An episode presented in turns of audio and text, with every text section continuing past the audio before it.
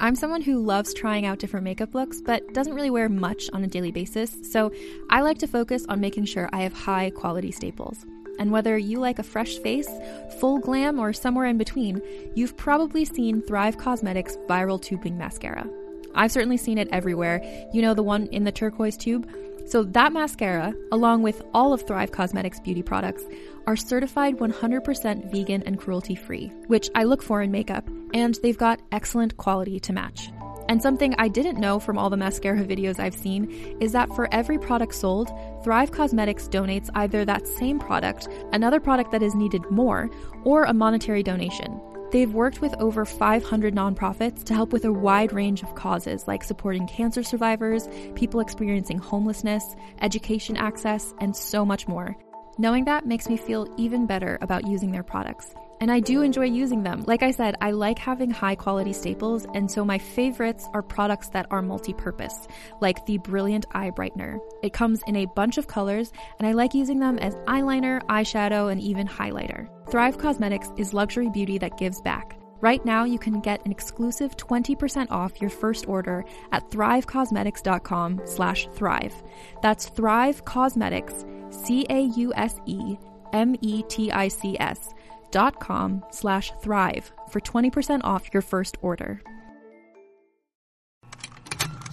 Contained herein are the heresies of Radolf Burntwine, erstwhile monk turned traveling medical investigator. Join me as I uncover the blasphemous truth of a plague-ridden world, that ours is not a loving God, and we are not its favored children. The Heresies of Radolf Burntwine, coming January 2nd, wherever podcasts are available. Hi, I'm Shanti. And I'm Lynx, and you're listening to Muses. Enjoy the show. Welcome to episode 123 of Muses.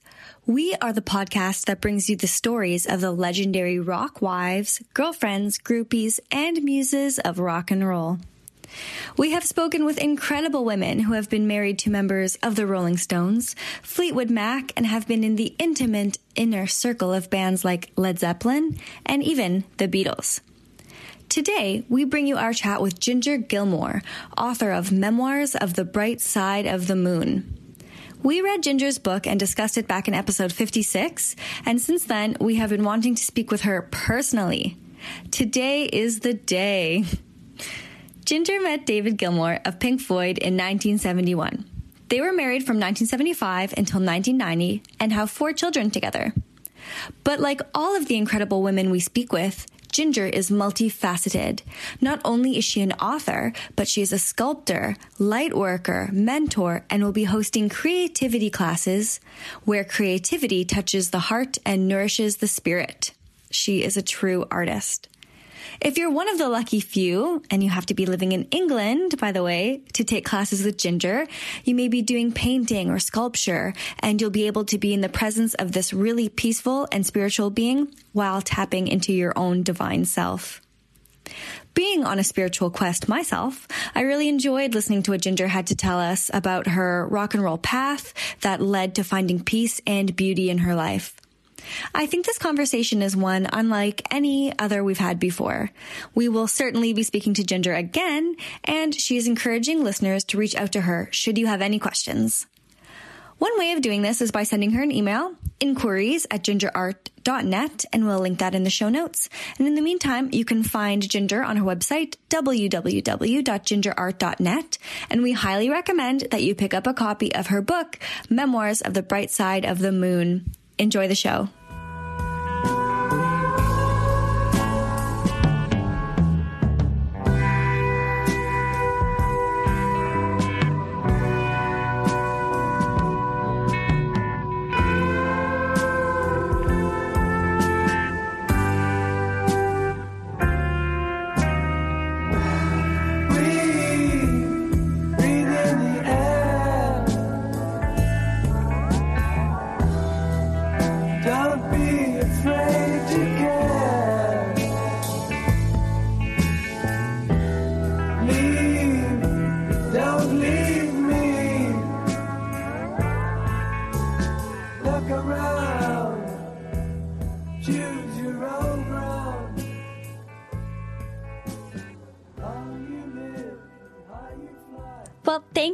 So much, Ginger Gilmour. Welcome to Muses.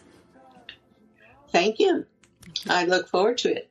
It is an honor to be speaking with you today.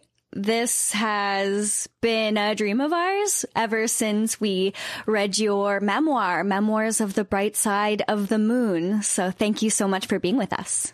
Thank you. Thank you. How is it today in England? How are you doing this morning? Well, It's not um, morning. It's not morning there anymore. It's morning here.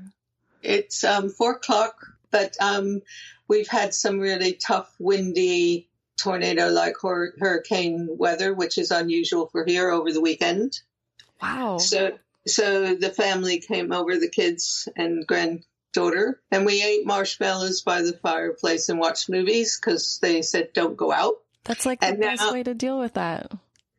yeah, we we really had a good time. Um, and then the, today was sunny. It's starting to get overcast again, and the weather forecast is that this storm's coming back, a heavier dose of it on the weekend. And then it seems California's got heavy duty winds. It's um, you know, there's no such thing as climate change, is there? Yeah. Yeah. This weekend here, it's supposed to feel like minus 25. Doesn't nice. doesn't stop my cat from wanting the patio door open though. yeah. Looks at me with those eyes. Can I have the screen?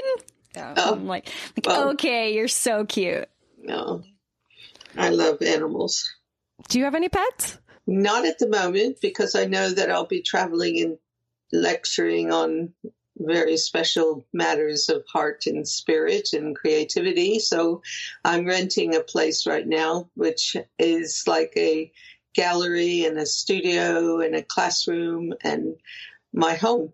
And it's quite incredible to be amongst all of my artwork instead of having to go out to a studio. So that there, the paintings, the sculptures, everything is just everywhere and it's really special. It's like I've um, come out and admitted to the world and even to myself what I'm about creatively. Because um, for years it wasn't so easy, you know, like in, even though I'm a 60s kid and peace, love, and all that, um, it hasn't been easy to be, um, especially in rock and roll at that time. I mean, it's now everyone's got a crystal and they eat alternatively and they're conscious more and stuff. But when I first um, came to that discovery of myself, my awakening, it wasn't like that then. It's so easy. Even with the 60s and stuff, it's like it had gone underground. But there's a there's a new newness coming now of greater value. My art teacher Cecil Collins in life drawing that was one of my, the wise teachers I was graced to know said that how can I put this? A paradise re-won is of greater value. That is, I feel that. And I have been really enjoying watching your online presence because I get to see some of the art that you do share. And I can only imagine the feeling of spirit and beauty that one must feel when they are among all of the things that you have created.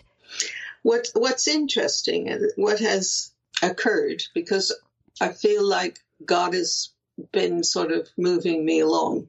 I think He does everybody, and if you respond to it, then you awaken to the something that is so special in every one of us, and the world needs us to let that come through. And unfortunately, it's it's manipulating people to be afraid and ignorant to the divine that's in the sacredness, the happiness, the true goodness, the, the true love of that we all carry. So my journey has been one of discovering that. At first, um, it was that I we came back from a tour, during which time it was the southern and the northern part of um, the states on this tour. It was the animals tour, I think. Yeah. And both David and I decided that we weren't doing the middle bit. We'd go to Hawaii for the three weeks off. And we, up to then, used to eat two pounds of lamb at dinner. But we would have had meat and other things, potatoes and stuff during lunch and breakfast. You'd have bacon and things. And it was, and some wine and, and stuff. And when we got to Hawaii, it was like the aloha spirit really touches you. At least it did me and David. And we almost moved there because wow, it was, wow. it was like aloha really is beautiful. They really mean it, even in the airports. It, it, it was an energy that really touched us and we decided to not take recreational enhancement drugs, so we never really did much anyway. But um, we cut that out. We cut meat out. We went, I particularly went vegetarian. Going on tour was an interesting new experience because I wasn't in the lavatory with everyone. Mm-hmm. and um, the parties were strange. It was like the mankind was missing a glow. Hmm. Um, for me, the Floyd really had a glow. They there was something there that, and still the music opens that doorway. And I think it, they were probably the only group in some ways I could have been around with the nature of what I was that I didn't know I was. I just loved. Mm-hmm. When I got back, when we got back from the northern part of the tour, I suddenly woke up not being able to move, pain from the waist down. I had heard of an a doctor, an Ayurvedic homeopathic doctor from India, that Snowy White, the second guitarist, mm-hmm. wife, had been cured of a feminine situation. And I thought, I just said, David, we need to get a hold of this Dr. Sharma. I was in pain. It was like I was desperate that I needed um, this person to, to help me. And as it turned out, they found him and they he put me in their naturopathic hospital. Dave took care of Alice, and um, it just turned. He put me on a fast of grapefruits and chamomile tea. No telephones, no communication with anyone for at least a week, and it rained. Beautiful place in the country, Bloodshot Manor and I watched the rain. I really think the rain healed me. But what it was, I didn't know, and most of us didn't know that fasting wasn't like a fast, except I stopped all drugs, I stopped all alcohol, and my body was gone into crazy detox. Oh wow, yeah. Oh, wow, yeah.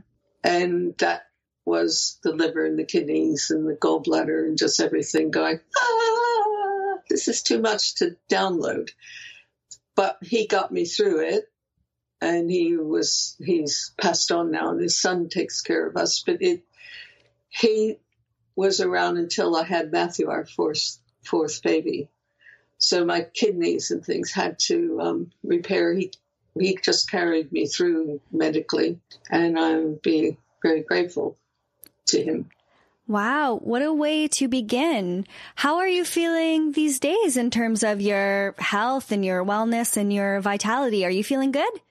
We're um, constantly in a cycle of as you get older, you have new things your body has to get used to. The the environment, new things are coming in, new understandings. Even as you refine spiritually, the actual energetic makeup of your cellular tissues is got a certain quality so that when you start to assimilate and refine and get closer to the divine aspect of what you are, those things have to change too. So you're changing metaphysically into your physical body. And um, not many people, you know, know that certain things you might go through are a direct result of that, or the contrary, that if you start neglecting yourself, then um, energetically you'll start changing the vibration of your physical makeup, your emotional makeup, your mental makeup. It's really, I want to let the highest come through me so I can help humanity create artwork that changes the imagery that people see create doorways so they remember that it wakens you up gently or directly what art you want. Look at what music you listen to, what you think. It all affects us. So I'm I've, I'm on a mission to create images that remind us. It's not like you can look at it and say, "Oh, that's a Ginger Gilmour," but really, it's it's you because what I've been trained through various masters and visionary art teachers is how do you open that doorway so that when people see it, they're actually looking at themselves. They're seeing the creative side of the beauty that they are. That's my mission. And it does, it is working. It, because every one of us has a paradise inside. Wow. I like that. Every one of us has a paradise inside.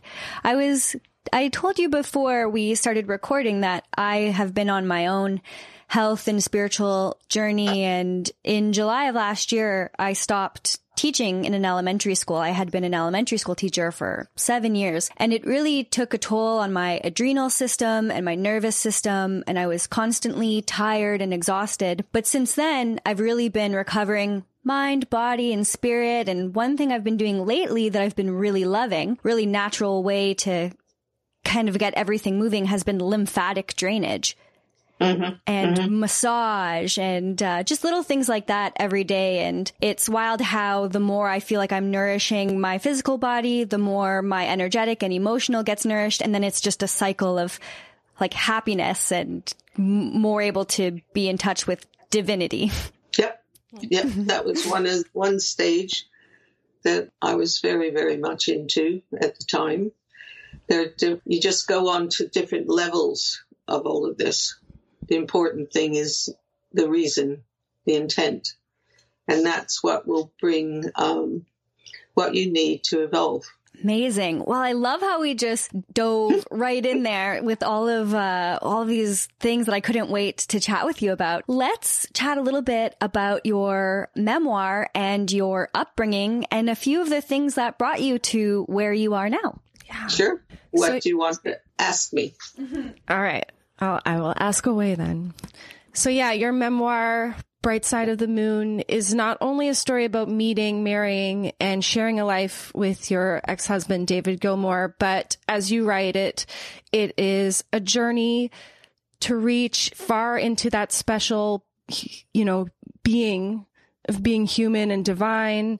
What inspired you to write this book? And did you enjoy looking back on these parts of your life? Well, I had been in America with my mom, who was in her final stages, and the family and everything.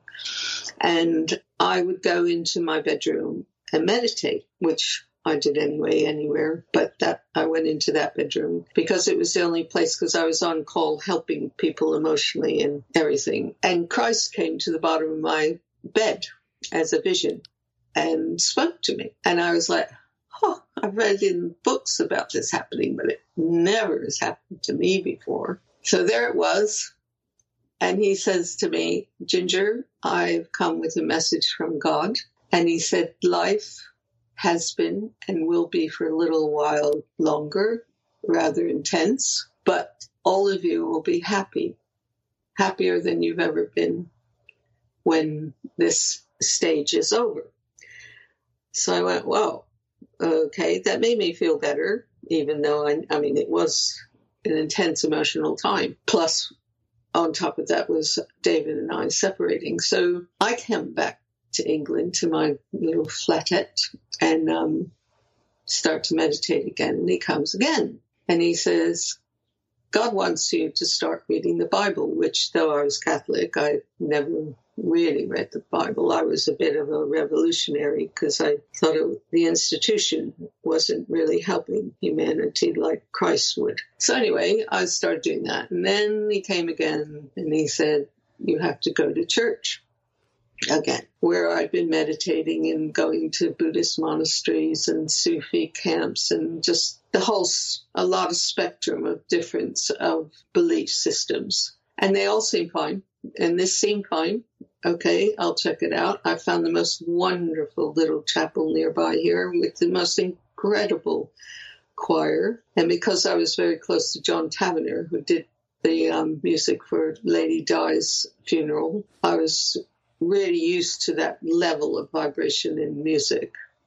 and they would sing his songs every once in a while, and their vibration of sacred sound was incredible. Then, to answer your question, he came a fourth time and said, God wants you to write your journey of love. Wow. And I thought, okay, I'll think about that. and it's it took me a couple of years to listen to and act on that request. And what I found, it was really easy um, until some of the middle chapters, which took me a bit of time to face and try to make a spiritual purpose for why we went through that in my writing. And it was incredible. I it, I really loved it. But what I discovered the most is that I had a separate video of that time so exact going on in my subconscious all the time. And I realized why, because I had to tell this story so that it, it, my journey is coming from the dream of Prince Charming and the love and the kids and the goats and the birds and the flowers and the traveling and the candles and 22 kittens and you know, that was making jams and baking bread. It was going to Greek islands in the sun. It was just everything happened with beautiful music. I was supposed to be a lead actress in a film, sort of like an Easy Rider film. And I met David, and three days later, I left. He asked me to come, and I left. Yeah. I left my shops. I left my boyfriend at the time that was really sort of a companion. And I went to England. I'd always dreamt of going to England. And so the story begin, begins like that because it's really a journey to discover the real love that exists in us. And by the time I was asked to write the book, I um, had gone into that journey.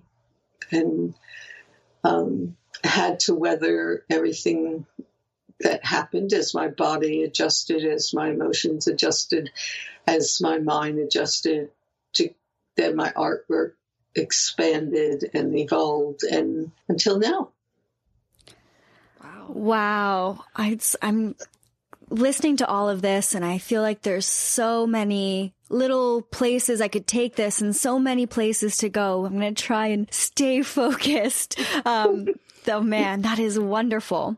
In your book, you wrote, I was an ordinary girl with dreams and visions of finding adventure, not mm-hmm. knowing how big an adventure I was about to experience.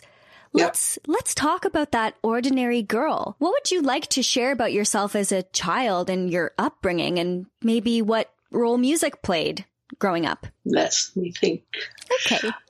We lived in Philadelphia. It was myself and my sister, my mom and my dad. And one day I was playing outside on the street as one did in those days and the fire hydrant would be turned on so we could all swim during the summer in the street. Not, I doubt if they do that anymore. And I had my toys out there, and my sister was younger than me. And mom came home and said, We're going to pack up. We're going to go see your aunt, her sister, in Connecticut. And don't tell your girlfriend that we're leaving. So I, I was about five and this very innocent young girl, from what my mom says. I was and still am, I hope. Mm-hmm. Um, innocent wisdom. Anyway, um, we get on a train. Mom had some suitcases, and the next thing you know, the train stops, and my father gets on the train. He happened to come home early from work for some reason.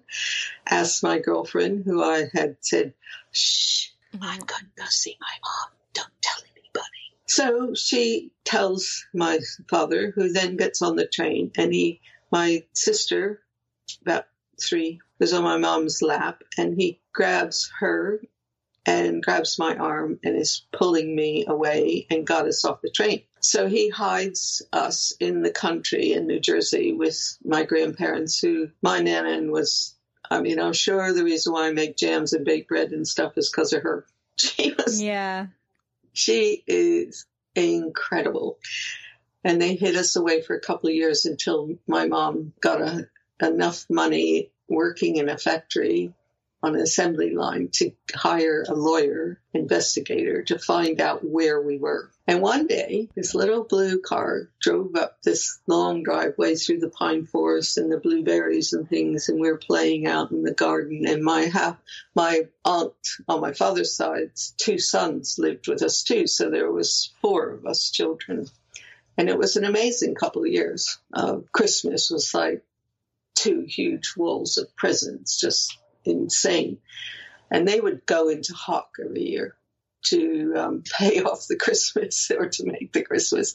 So, and apple pies and rivel cake and stuff we make every week in the kitchen. And so suddenly this man comes up and he pretends he's a Fuller Brush man. And my mother, who had been laying on the back seat, noticing that it was us, got out and came running up and and uh, my grandmother just went white as a sheet and started telling us to get inside. And I didn't listen. I just went up because she was a beautiful woman. And I just said, Hi, who are you? And she says, I'm your mother. Wow. And I went, Oh, really? Um, would you like to come in and see my, my bedroom? And mm-hmm. Nana just, she was a very big lady. And she almost put out her apron and dress as though she was Mother Duck hiding her little fledglings and told us to um, go inside. Whereupon my mother grabs my arm, she grabs my other arm, and I'm in this two and eight pulling again. And her, the man was actually her lawyer and said, "Listen, Jen, we we know where they are now, and we'll um, go to court." You can shop from anywhere doing pretty much anything. You might shop while working, eating, or even listening to this podcast. And however you shop, we all know and love the thrill of the hunt. But do you also know how to get the thrill of the best deals? Because Rakuten shoppers do. With Rakuten, they get the deals they love with the most savings and cash back. And you can get it too. Start getting cash back at your favorite stores like Sephora, Nike, and even Expedia if you're looking to get some travel in. And getting cash back doesn't mean you have to miss out on sales because those can just be stacked right on top. It's easy to use and based on a simple idea. Stores pay Rakuten for sending them shoppers, and Rakuten shares the money with you as cash back through PayPal or check. Download the free Rakuten app and never miss a deal or go to Rakuten.com to start getting the most bang for your buck. That's R A K U T E N.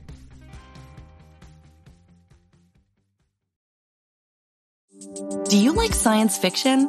I'm Carrie Bechet, and if you loved movies like Arrival or Interstellar, then you're going to want to check out my podcast, Hypothetical. On Hypothetical, we tell speculative sci fi stories interwoven with real science. New episodes every Tuesday, available wherever you get podcasts. Mm-hmm. And they went to court and they won. I was not a happy budgie because by then I was attached to my father and my nana, and subconsciously I had forgot that I had a mother.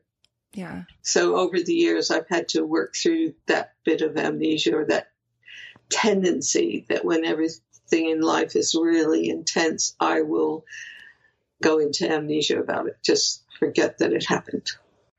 This week's episode is brought to you by Best Fiends. While Best Fiends has challenging puzzles, it's a casual game that anyone can play, but made for adults. I'm currently at level 32. I really enjoy playing it in transit on my way to work, or sometimes just relaxing on the couch. The visual design is gorgeous and vibrant, the characters are super cute, and the more you play, the more you can collect. You'll need those characters to use strategically when you begin leveling up. Best Fiends updates the game monthly with new levels and events so it'll never get old. It does not require the internet to play, which makes it perfect for my subway rides and travels. You really can play anywhere. It's also really awesome to know that there will always be new content and more fun. Engage your brain with fun puzzles and collect tons of cute characters. Trust me, with over a hundred million downloads, this five star rated mobile puzzle game is a must play. Download Best Fiends free on the Apple App Store or Google Play. That's friends without the R. Best Fiends. Hmm. So, did you do a lot of work in terms of unlocking the subconscious through hypnosis or anything with rewiring like your neural pathways? How did you tap back into that part of yourself to begin to heal? It's still going on. There are many levels. Um, it's it's hard to describe. I was graced to meet um, Werner Engel, top Jungian in, in um, New York City. But up to then, it was not so psychological. It was like it started first with healing my body. I went through a cycle of becoming very nutritious, conscious, and I just discovered in unpacking my books the other day because I'm in a new place, the um, the folder that had all all the diet sheets of what the kids had to have, down to colors, Make sure you, when you cook the vegetables, they have to have steamed vegetables and you have to watch the color intensity because as it gets to the height of just about ready, the colors are really intense orange or green. And the moment it starts going over and overcooked, then you're losing nutrition. And so I, I was training all of the nannies that we started having about this. And it's amazing to read it, really incredible. So it started with this nutritional awareness. And Dr. Shoma Elder put me on all kinds of ways of eating throughout the years, as I had knew when I had Claire pregnant. When they were doing the wall, we were in France. They were recording there, and I was pregnant with Claire. And I, Alice was the first child, and then there was Claire. And David and the Floyd had to go on a tax exile, so that's why they started to record the wall in France. Mm. And so we all packed up and went off on this adventure. And we had a swimming pool, and I was lying on the lilo, the rock, and there were a lot of wasps because they come to pools in the summer for water. And I got stung twice, and it created a clot into which blocked my exit valve of my kidney. That was the next physical adventure that Dr. Shoma helped me through. And he said to David, get the French paramedics in and find out what they say about what's happening with her. So um, they said that my kidney needed to remove, be removed and the baby, otherwise I wouldn't live. So Shoma said, okay, get her on a plane, give her a, a shot of champagne and a shot of cognac. and get her on the plane. I, I didn't drink by that point, so I was really easy. and he picks, Shoma picks me up, and he had two brownstones in the middle of um, London, and he, one upstairs was for patients, and so I stayed there, and he got me off the critical list. I got to keep my baby.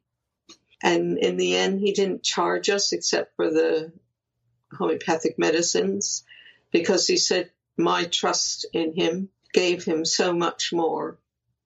And also, it also gave him an understanding about these matters from a medical point of view. So that was um, all part of the first cycle of, of dealing with my body and healing it. And then the emotional side started when I was graced to meet Werner Engel Jungian by because I was with a Sufi teacher, Mrs. Tweedie at the time, and she was writing her memoirs and said, Ginger, because you'll be in New York City with the band, your husband, would you take my copy of my book to Werner Engel and I will, um, so he could write the forward. So I th- said, sure, I'll do that. Um, rock and roll. I'm go and meet the top Jungian in New York City. oh yeah. Oh yeah. So he lived in a, a, flat in the same area as what John Lennon's flat was. So it's they're amazing flats. They're really long corridors with lots of room off the side and everything. And this his maid answered the door and said, "Please sit down there." And the walls all had these certificates and book cases full of books and everything. I was well into books then, so I'm looking at all his books when he I am invited into his room, which was like something out of Bell Book and Candle, aspidistras, papers, lots of mm-hmm. desks, lace curtains. He's this very gentle looking German man, man with a monocle. Hello, Ginger. please, please come in and sit down. So we're talking away. I give him the manuscript and everything. And he then says, um, when you were sitting outside in my corridor, did you notice my certificates? And I said, Well, honestly, I noticed your book titles. And he says, Well, I have a certificate saying that I'm a certified marriage consultant. And I said, Well, that's terrific. And he says, And if you ever need me, call me. And I said, Well, I hope I don't. Yeah. And then he he said, the other thing I want to ask you is that I'm very curious about this rock and roll music and how it affects the psyche of, of the listener. Do you think you know anyone that could get me into one of these concerts? Came to the right person. yeah. So, well, there might be. Yeah, there might be. When can you come? And he said, um, Thursday's good. I said, fine. I'll send a car for you. And we did. And they were playing Madison Square Garden. He came in, he wanted to come early. So different to all the stars and everything that were being taken around to see the mixers and all that. He was one of the first more psychological, spiritual orientated people I started to bring to the concerts. So um, I asked him if he wanted earplugs, and he said no. I want to experience this totally so I can understand, so I can help people. Afterwards, we get backstage and he says, um, You might not agree with me, Ginger, but what I feel you and I seek and many others in meditation, your husband creates harmony out of presenting the chaos of life hmm. to us. And he, they beautiful, they touch that place that where the greatness, the beauty, I'm adding words here, the beauty exists of our divine nature and the sacredness of life. Hmm. That's the beauty that they capture. And you ascend through the chaos that they represent into capturing something that's really special in life. So it all started in, and the psychological aspects, the emotional aspects, um, at that point. And then I was got home and things started going a really bit pear shaped. And I said, um, every week I was being analyzed on the phone with him in New York. And finally, at one point, he says, Ginger, I want to tell you something. You're a very fragile little sprout mm. emerging. And you're not breaking down, you're breaking through. And in order for us to make sure that you make it through this phase, I want you to call my good friend Gerhard Adler in London and tell him that Werner Engel said that you should um, come and see him. And I was scared to death because I'm quite shy. And Gerhard Adler was like one of the top Jungians that Jung took through, trained. Not everyone got to see him, and there it is so I finally got the courage together and I called him and he answers and it was like 7:30 in the morning. Gerhard Adler here. Mm-hmm. And I said, um, Dr. Adler, Werner Engel suggested that I should come and see him. He did, did he? so, okay. And he, so he start, he let me see him. And it, again, it was always 7.30 in the morning. So got to learn to how to get up. But by then you're used to it because you have kids and stuff. Mm-hmm. So then it, at the next phase was more of the mental plane because there are these three planes before you touch your soul of your personality, and all of them have to be um, refined and brought to a point of um, how can I say that? They have to be a tool. They have to want to serve. So therefore, my body serves, my emotions serve, my mind serves, and my the sole purpose of bringing heaven to earth. We all have that. And so my whole journey is the transformation, the alignment, the dedication, the commitment, the affirmations that this is my reality now.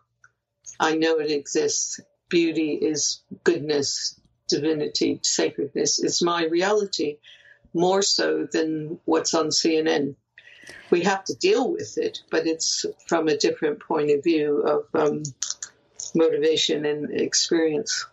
I really feel that. I'm finding that at this point in my life, I'm getting so much closer or getting back to or circling back to or rediscovering my true, authentic self, soul connection to God and divine. And even though it we are in one of the most chaotic times as soon as you turn on the news or you open up your internet browser. On the other hand, I feel more peaceful and at home than I ever have in my life. And you're right. It starts with that one level and you go deeper and deeper.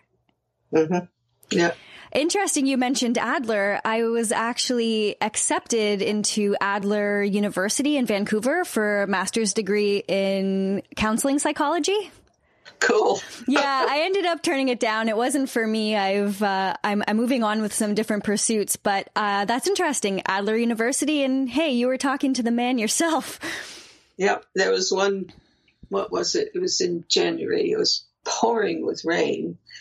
As I said, seven thirty in the morning, and I went to the door. It was in North London, and Mrs. Adler answered the door, and she had a tear in her eye, and she said. Um, Ginger Gerhard passed over in the night. And we talked about who of his, they didn't say patients, clients, that I should take over.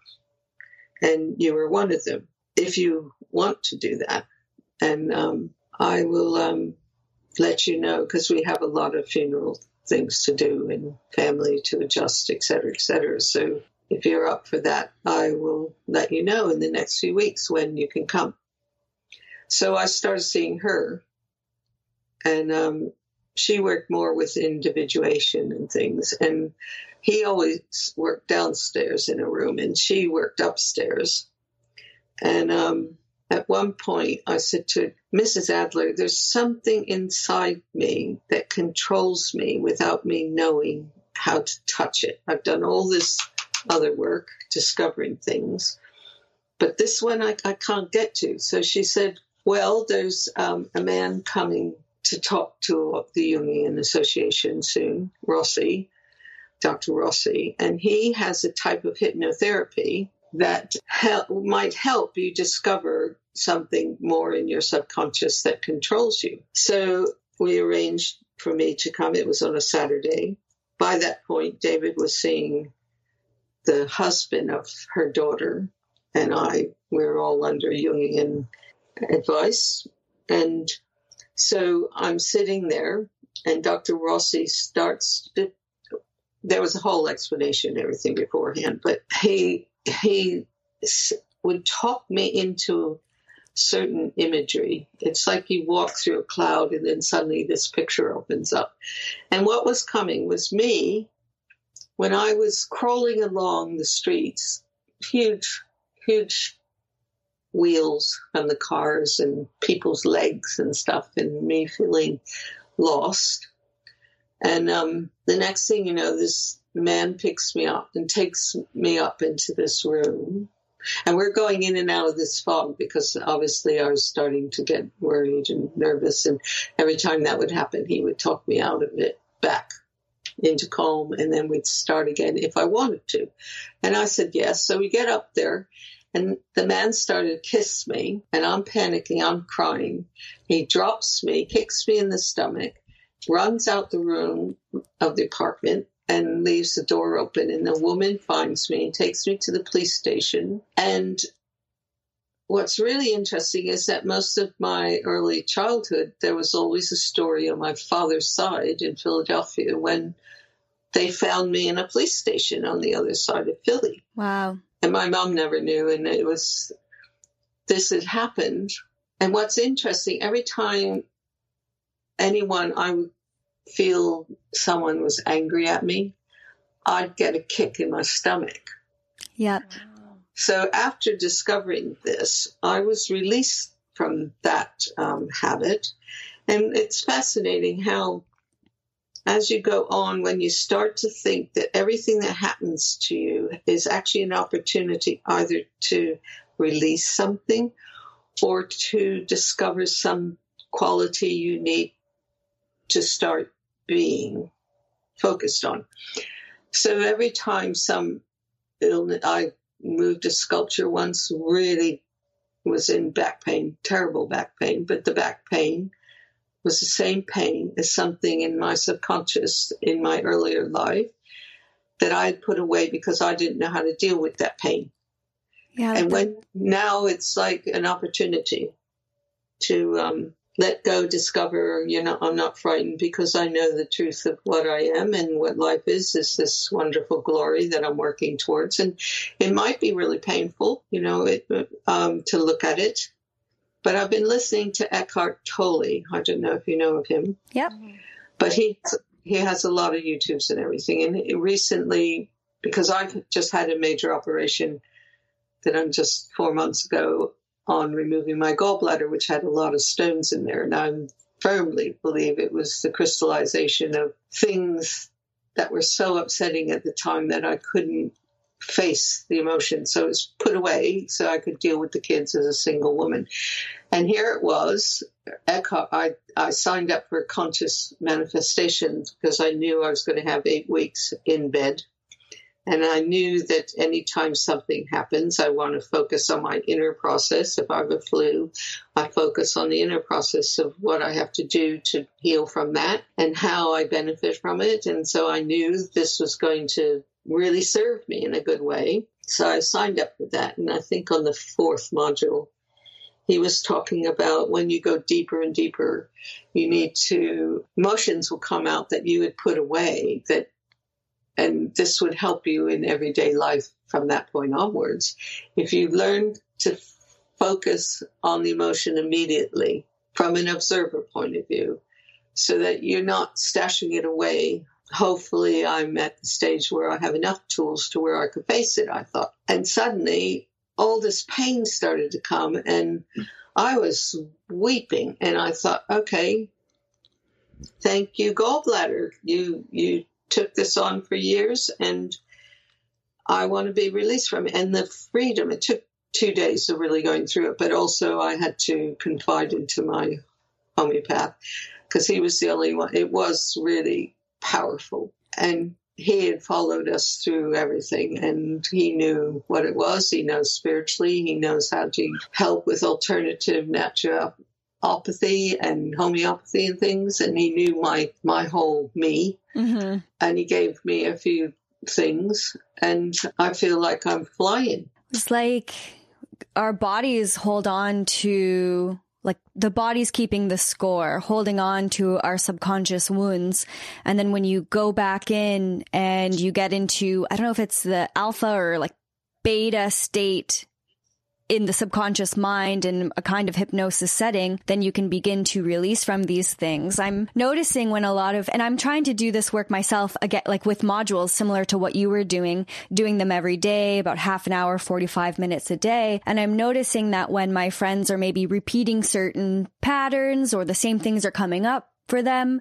I want to kind of ask, yes, and have you looked into your inner child work? Have you started to do the deep healing and process that begins with that because I think once you get into that space of real discomfort and hurt and pain and you face it and you have the tools and the right teachers or the modules to work through it, then healing can begin. But in a way, too, it's easier said than done. What helps me more than anything is the fact that I, my reality knows the love of, of what is divine inside my heart. Yeah. So that it gives you strength just to know that you're not thinking that you're breaking down, even when it looks, feels so intense. It's, it's, um, it's not like that if you have that reality of who you are. And it's the building of that that has helped me a lot to go through and constantly come back to a joy. Like you said, it, breaking through. And not breaking down breaking through. And it seemed as though even when, you know, the fame and material wealth of Pink Floyd grew, you took this as an opportunity to go within and it was wonderful learning about you and you realizing that you had a soul's purpose and a soul's mission to serve. When I was working as an elementary school teacher, I thought, okay, well, I'm serving. So why am I not happy? But I think service, I'm starting to really understand what that means and to really embody that you can serve and be of service and have a soul's mission without like running yourself into the ground, without running your body and spirit into the ground because you're just giving everything that you have to other people. So I've I'm happy and thank you so much for sharing this about yourself that we do have a soul's mission. And I just love talking about this. And I don't feel like there we've done this a lot and I haven't had a lot of opportunity to do this and I'm just so thankful. So thank you Ginger for opening up your heart and your mind to us and everybody too. Anytime. I mean, we're in a process together and if you need me, call me. Okay. Okay, Lynx has got something. So okay. I was curious you talk about going on the road. You've traveled to places like Morocco, the West Indies. You mentioned France already. And then you had a spiritual awakening in Japan. I was just wondering if you could speak a little bit on your traveling experiences and if you have any places or memories that stand out as being like truly magical and special to you. Well, we could be here for many days. Let me, which one? I loved Japan. I was quite the novice at the time. I remember we were. I got my first Nikon. Um, uh, you're what? My first Nikon camera. Oh, okay. I thought it was like. Uh, okay, got it. yeah. I was like, they what all, did you do? That sounds sexy. when, when you come, when everyone goes to Japan, everyone buys every kind of cameras. You, you go camera mad. So I got to have one camera. So we're we were in um, very special village, and I and one of several of the women, the wives, and everyone that were girlfriends that were there, we were um, walking through the markets and the colors and their vegetables and everything. And there was this man in black that had such peace. I didn't understand it. I just felt it, and he was in this robe like thing, and it turns out that he's a monk. And I kept on following him and wanting to take pictures. And I could I get that camera to work? No. Mm-hmm. And every time, and he would stand and he'd look at me with this wonderful posture. And he was so patient. He'd let me go to take, and it didn't work. So he turned around and he was walking away, not realizing that I had gotten the picture. And to this day, I never got a picture of him except it's inside my mind. But the amazing time in that village. I wish I could remember what it's called. I can't believe I forgot. Anyway, was one of the um, shogun's houses that the gardener that originally was was commissioned to, to lay the garden out sat in the garden throughout the whole year, watching all the seasons, watching the light coming and going, and it, it's just amazing. And on top of which, oh lots of tour. We were in a, a line of tourists. As you walk through, the floorboards made a sound like nightingales. Wow! And they purposely did that so that if in the night that sound started to happen, they'd know that they had they need to defend themselves. Hmm. You know, some terrible person, a robber or something, yeah, was coming, or this. Yeah. I thought that was the most clever thing that anyone could have done. It was just amazing. And then every village that we went to on the tour, and then on the side, every restaurant in each village would specialize in something. One would just specialize in green tea and umeboshi plum or tofu and just, and they'd be amongst bamboos you know, tall bamboo. And it was just such art in the little things, in everything, in their movement or whether. Last Samurai has to be my favorite movie. It's just so captures what they feel in in the beauty of what they capture and stuff. It's it's remarkable. Then there was this one garden, a special garden by a rishi, and um, it's all in my book. One of the chapters covers this, so that I went. You had to normally you would have to get a months ahead send a letter and an application to be able to get into this garden. And of course, being rock and roll like we were, the promoter got me and another one of the other wives the um, invitation to go there. So the first thing you do is you go into this little Japanese wonderful house, and um, you sit in front of a desk which has a bit of black Japanese ink and a, a quill pen and a bit of bamboo stick that you have to write a wish on there. Yeah. And at the end, you put it in a bowl as you leave to go into the garden. But before that, you meditate. And there was a moment when the energy from outside was building of a, such a special quality. And it, then the Rishi arrived, and this man, goodness, his radiance was incredible.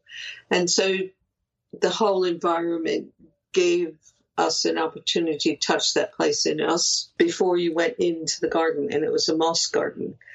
And it was just the most incredible walk through this garden. So that's that's some of the um, a memory that I hold dear to me. And one of the houses I did in my garden was to create a Japanese garden. So yeah. I love that. And um yeah, I loved reading that, you know, certain gardens can take a year to build because they want to watch how the light changes throughout the seasons and throughout the days and this kind of beauty in everything like you said sounds so inspiring. I do have a hope and a dream to head to Japan. Actually, my uh, partner and I, we were thinking, hey, maybe small wedding, honeymoon in Japan.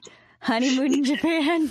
oh, really? Gosh. Yeah. yeah. Um, speaking of a beautiful gardens and inspiring people, we are wondering if we could ask you about the bond that you formed with George and Olivia Harrison. Can you speak about your time at Friar Park and your special relationship with Olivia? Yeah, yeah, yeah. Um, we had moved to into um, a house called Hook End Manor that was very near to Henley, where they um, have their wonderful house, Friar Park, and one of their wonderful houses, I have to say. And their garden was just incredible. And it, it the world's a very small place. The, one of our good friends, Perry Press, real estate person, who looks for houses for all of us, and he found us Hook End. And we, um, let's see, Terry Doran, one of um, the top roadies that lived with George and Olivia, had become one of our friends, and he came on holiday with us. And um, this is before Olivia really was on the scene at the time. George was single. Early days with David. David gone to the loo. We were in the airport on the way to um, Greece, and Terry comes up with a picture of me, which is in the book, in a, a bluebell garden tree Bluebell Forest, pardon me, and he had put a little orange tag there that said, I just met a girl. And he, Terry hands it to me while Dave wasn't around and said, George wants to take you out. and I went, wow, that has been a teenage dream since the 60s, I have to say. Since they were on Ed Sullivan, George was the one. And I, I connived as a teenager all kinds of crazy ideas, scenarios of how to get to meet him. And then suddenly, all these years later, it's happening. there he is. He and I. I said, Terry, that you have no. George has no idea what that means to me. But tell him thank you so much, because I'm in love madly in love with David and very happy. wow. So from that point onwards, we started, Terry would invite us over to Friar Park, especially when we got into having Hook End Manor. And um, so George by then was with Olivia, and we became really special friends. Um, you know, brothers in arms, so to speak, because they had a spiritual path, and um, our, mine was building, and there was, of course, rock and roll, and they appreciated each other's music, and we were neighbors. Wow. Thank you. And then I studied and worked and was a trustee for an elder healer called Lily Cornford in mental Therapy. And um, when George went through that terrible time of that robber coming in and trying to kill him, and Olivia stood up to him, that was during the time we were in Hook End. And Lily helped to um, balance his psychology. And we always worked in pairs, so we worked together with her. Wow. Um, that really is a special bond there. Yeah, we had it very much so. Plus, I, I just so admire both of them so much for what they have done and their path. You know, it was it and George, um, um Paul, and Linda. They're all very special people. Oh, yeah. We think that Olivia is incredible. We've done an episode on her by reading things and cross referencing different biographies and whatnot. And mm-hmm. it's really incredible because this is what this podcast is about is learning about these women and women like you and really getting to know your story. And mm. sometimes we just read the books and sometimes like with you, for example, we read the book, we did an episode and then we said one day we'll speak with her and here we are. And the same thing actually happened with Jenny Boyd, Patty's sister. We read yeah. her book and then we were able to speak with her and you're right. It is, um, kind of a small world when you think about it in that sense as well. Well, there's some amazing women out there standing and, and, and dealing with how to be an equal individual and yet work as a union with a with a person, man, your husband, things. And uh, since the '60s, I think there's quite a dynamic of women. I certainly, I mean, there are a lot of rock and roll women that aren't allowed to come on tour. Mm-hmm. Yeah.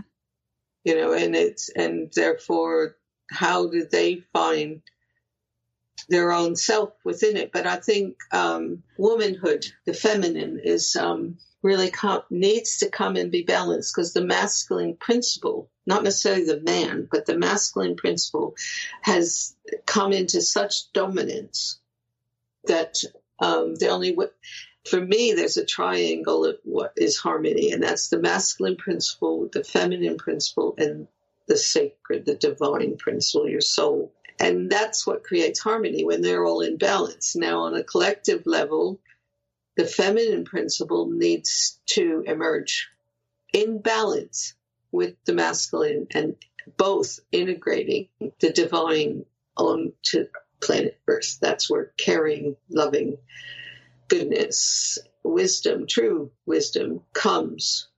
And they work together, all three. And it's there's a lovely book you might want to read called The Return of the Feminine, the World Soul yes. by Llewellyn Vaughan Lee.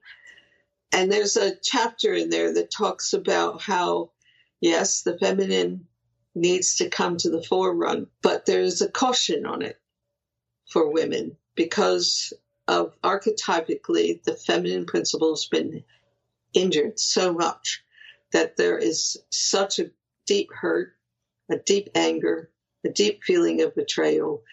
And we also carry this incredible creative energy in our womb that when you start to awaken to the need of the feminine, the balance of the feminine, you have to have worked through all of that other stuff Otherwise, you will empower the, with the creative force the negative side of things. And you'll be, your masculine will rise as a negative masculine. As, and instead of one that supports the feminine, which is actually the bridge to the higher spiritual part of life. So the great thing about the masculine principle, its purpose, is to reveal heaven on earth, to create structures, to create pathways, to create thought forms that is linked through the feminine intuitive side of things onto the planet. Our forms that are being created are not leading us to the highest of what our possibilities and potential is. And that's why I'm trying to create different imagery, spatial dynamics. I dream of creating a house, a ginger art house that would, when you're in it, it's just peace.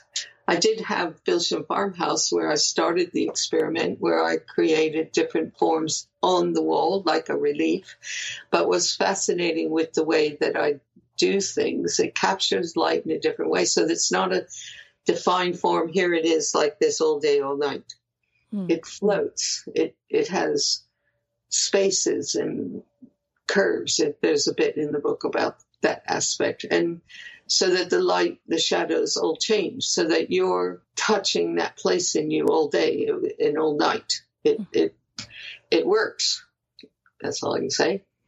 Well, I'm excited to read that book. That sounds amazing. And speaking of you as an artist, I'm curious, how did that journey begin for you? When did you start creating and how did that come about? And what's what's been your process and what inspires you? I was always this incredible artist. My mother says that when I was in first grade, the teacher called her in and said, Virginia, um, my name was Virginia too. Virginia, um, she's always copying everything. Hmm. My mother said, no, she isn't copying everything. They had put me in the corner because they said I was lying, but I wasn't copying. And the thing about American schools at the time, going up to high school and whatever, it's um, the art department was put in the back yeah. of the school. Yeah.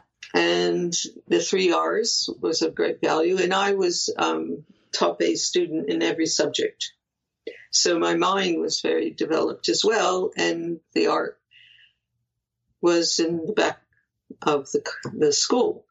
So I took to helping all the prom sets um, painting it in my mother's bathroom, Japanese golden art, and painting the, the basement and things. But I wanted to be an actress. I wanted to be a model. All the um, glamour stuff was in my foreground. I was very good at all kinds of things creatively, but that is what I wanted to do at the time until I met David. Eventually, I started to do little sculptures and stuff while he was working on an album when we lived in Roydon.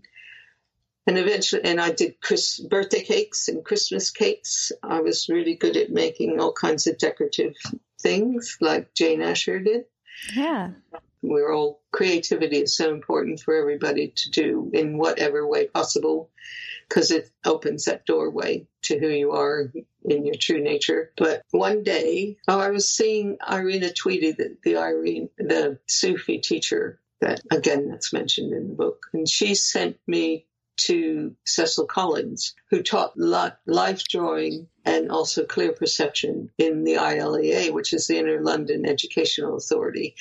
Um, free classes. She said, You have to go see him. And because uh, I showed her a book that I was working on, drawings and things, and she said, You have to go see Cecil. And between him and me, there won't be much less left of you but rice paper. And was a little smarty pants and, mm.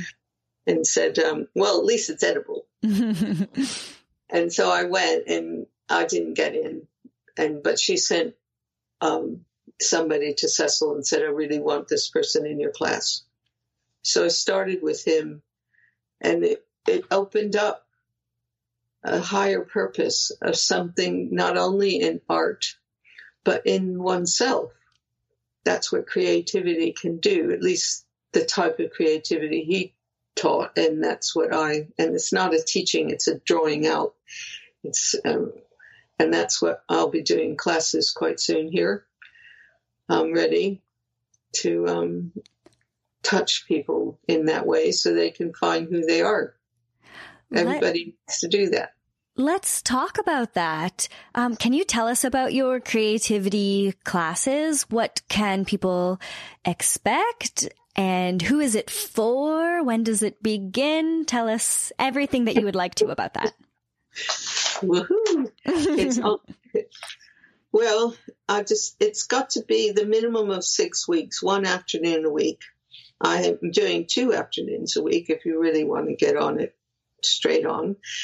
It's on my Ginger Gilmour page. Um, I just put it up today, the times and things, and it and and or there'll be a Saturday that's all day that will have other different aspects, and it's not so much we're going to do we st- we're going to paint still lifes. We're going to learn how to do shading and stuff. It's not like that. It's to do with how to let go and allow the highest to come to you. Because when I'm working, I don't know what I'm going to do.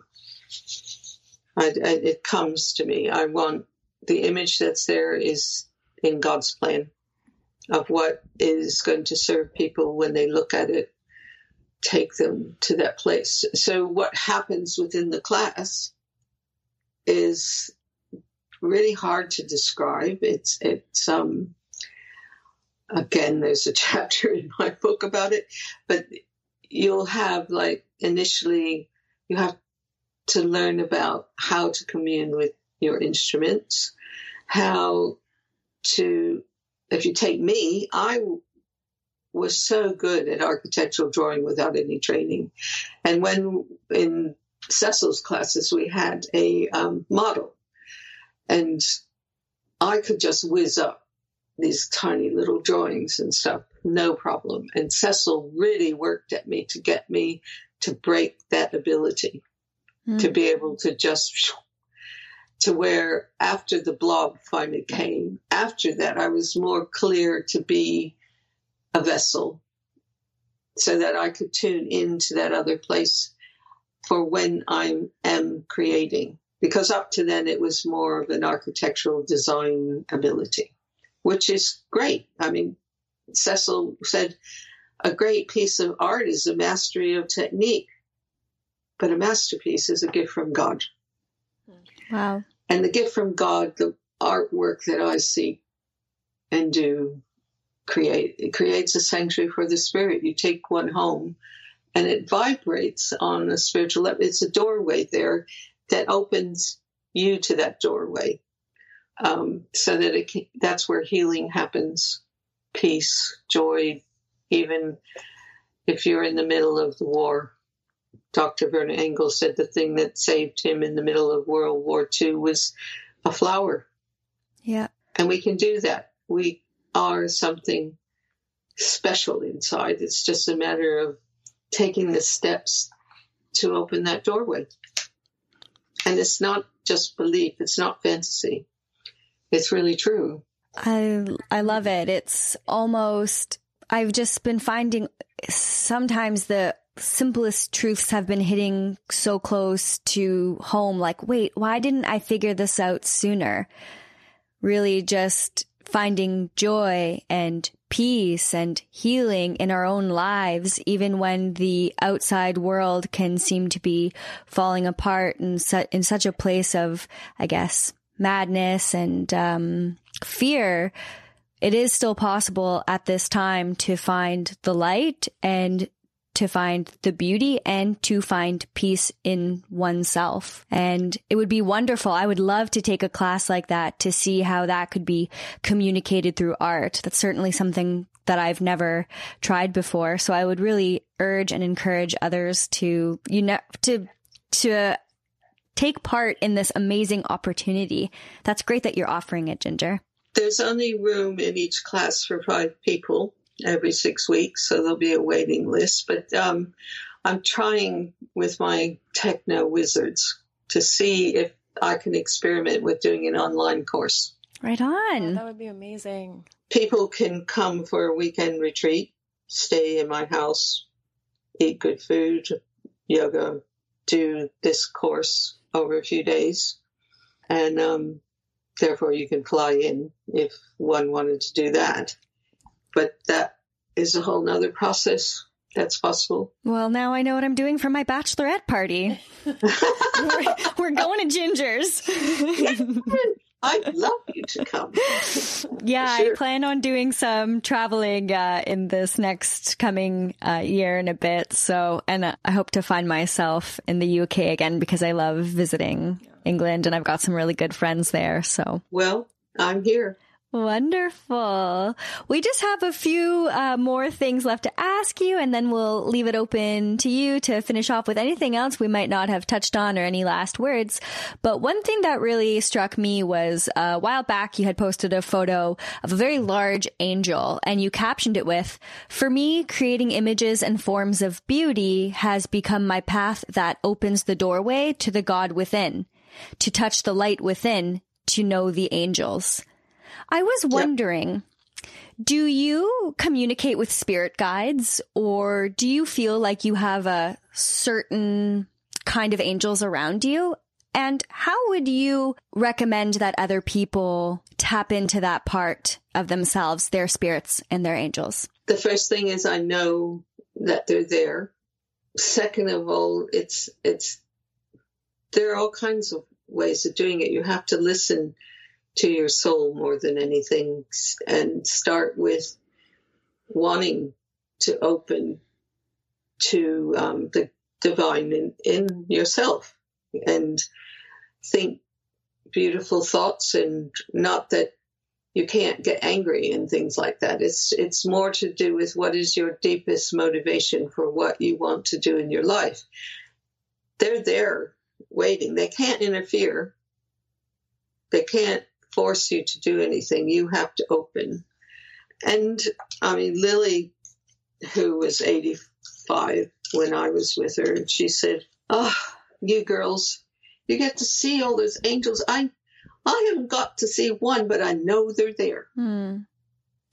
And it, so it isn't that they might be there. It's that, the, and they, they aren't necessarily an angel, so to speak. It's, it's a quality of specialness about being human that, that you integrate. And there are many paths there. It's just wanting to go on the path and say to the beings, to God, whatever you feel is represents the divine in you. You have to say yes, and there'll be questions that appear, things that books that will show up, people that will show up, you, and then you learn to respond.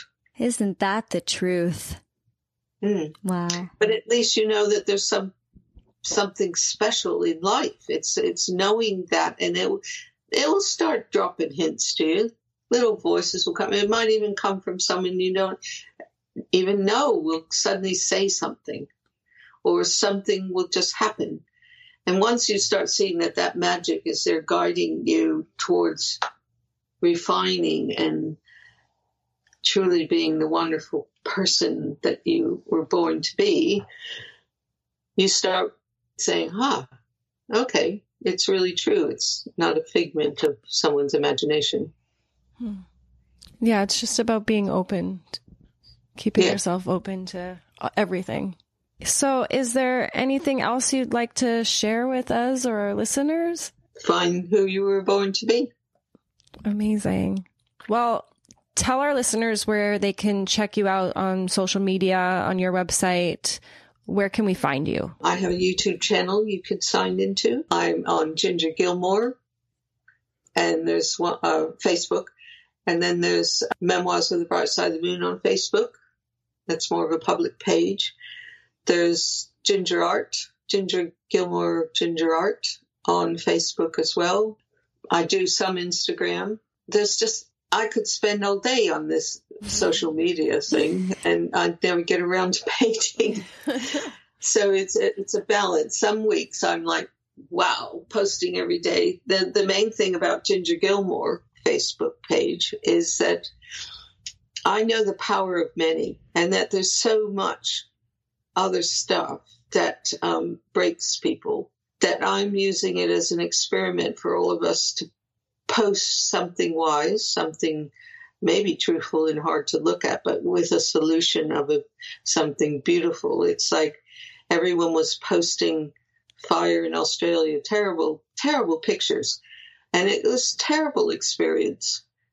And I just, I thought, okay, God, give me a hint as what I can do on this page. Because it was so hard for people not to fall into that. Yeah. They were like shouting out for how do I deal with this? And I just put up a simple post. Whenever you see an image of fire in Australia, visualize rain. Yeah. And then a few days went by and they were happy with that. And loads of people of all kinds of organizations were visualizing pain, uh, rain, which is great. Yeah, I was. Good, good girl. And then on the the next post was visualize lots of rain. and now they've got so much rain, I think we have to slow up our visualization. Yeah, let's think of the sun for a while. I know. Well, yes, think of trees growing or something. Oh, that's a good one. Yeah. yeah. Well, there's lots of organizations that are now going out and planting trees, me- mega trees. So it's it's um yeah. We'll be sure to link all of those things up. Well, this has been an absolute pleasure. I hope that you enjoyed speaking with us and love it. Yeah, this was so inspiring. Like thank you so much, Ginger. Let's do it again. Yes. In the 126 episodes that we're coming towards, you know, there's not been one quite like this before. Thank you, well, Ginger. I love this time together, so let's do it some more another time. Music yes, to my ears, whether we do it online again or when we make our way to come and visit, an in person meeting would That's be great as well. We'll do both. We'll do and, both. and and if you've got my email, if you mm-hmm. have something in your personal journey that you want to ask me about, write to me. And my website is gingerart.net. Yeah. Yeah. Perfect. So I love this. Thank you so much. You've made my afternoon. Oh, thank you. You've made our day, our week, yeah, our, our month. yeah. Thanks okay, sweetheart. So much from our heart to yours. Yeah, and yep. we'll talk real soon. Yes, We love you. Love, love you. you. Okay, bye. Bye.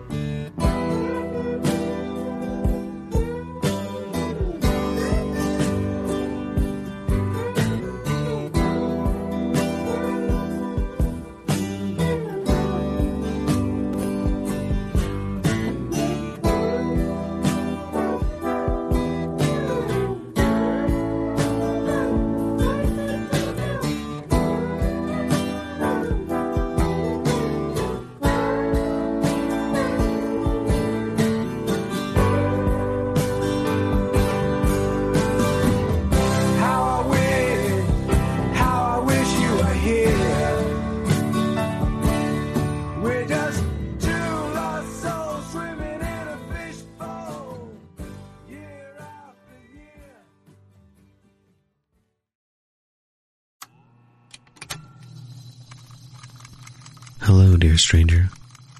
I'd like to introduce you to something new, or perhaps something very, very old.